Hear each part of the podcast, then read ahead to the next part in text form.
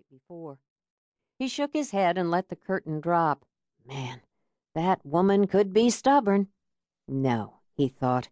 He'd rather have a little peace than prickly words this morning. I'm only going out for one haul, he told her.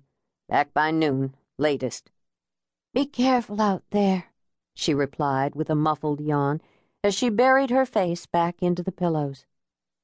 He stole a moment to stare at the ample curves of her body under the crumpled sheet.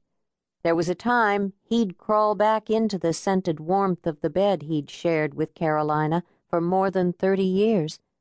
Even after all that time, there was something about the turn of her chin, the roundness of her shoulders, and the earthy, fulsome quality of her beauty that still caused his body to stir. Carolina's red hair was splayed out across the pillow, and in the darkness he couldn't see the slender streaks of gray that he knew distressed her. Carolina was not one for hair color or makeup, and Bud liked her natural, so the gray stayed. Lord knew his own hair was turning gray, he thought, running his hand over his scalp as he headed for the bathroom. Bud took pride in being a clean man. His hands might be scraped, his fingernails broken and discolored, but they were scrubbed nothing fancy or scented. He tugged the gold band from his ring finger, then slipped it on a gold chain and fastened it around his neck. He didn't wear his ring on his hand on the boat, afraid it would get caught in the machinery.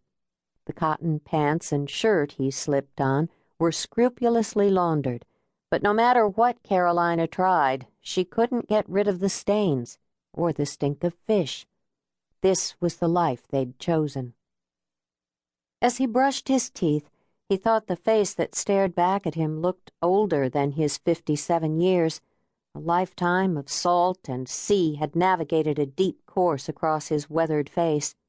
Long lines from the eyes down to his jaw told tales of hard hours under a brutal sun. A quick smile brightened his eyes like sunshine on blue water. Carolina always told him she loved the sweet smell of shrimp on his body it had taken her years to get used to it, but in time she'd said it made her feel safe. He spat out the toothpaste and wiped his smile with the towel. What a woman his Carolina was. God help him. He still loved her, he thought, tossing the towel in the hamper and cutting off the light. Carolina's face was dusky in the moonlight. He walked to the bedside and bent to kiss her cheek good goodbye, then paused held in check by the stirring of an old resentment. The distance to her cheek felt too far. Sighing, he drew back. Instead, he lifted the sheet higher over her shoulders. Soundlessly, he closed the door. He rubbed his aching knee as he made his way down the ancient stairs. The old house was dark, but he didn't need a light to navigate his way through the narrow halls. White Gables had been in Carolina's family since 1897 in a town founded by her ancestors. When they weren't working on the boat, they were working to infuse new life into the aged frame house, repairing costly old woodwork and heart pine floors, fighting an interminable battle against salt, moisture, and termites. His father often chided him about it telling him it was like throwing more sand on a beach eaten away by a strong current. In his heart, Bud knew the old man was right, but Carolina loved the house, and the subject of leaving it was moot. Even in the dim light, he saw evidence of it in the shine of the brass doorknobs, the sparkle of the windows, and the neat arrangement of the inherited threadbare sofa and chairs.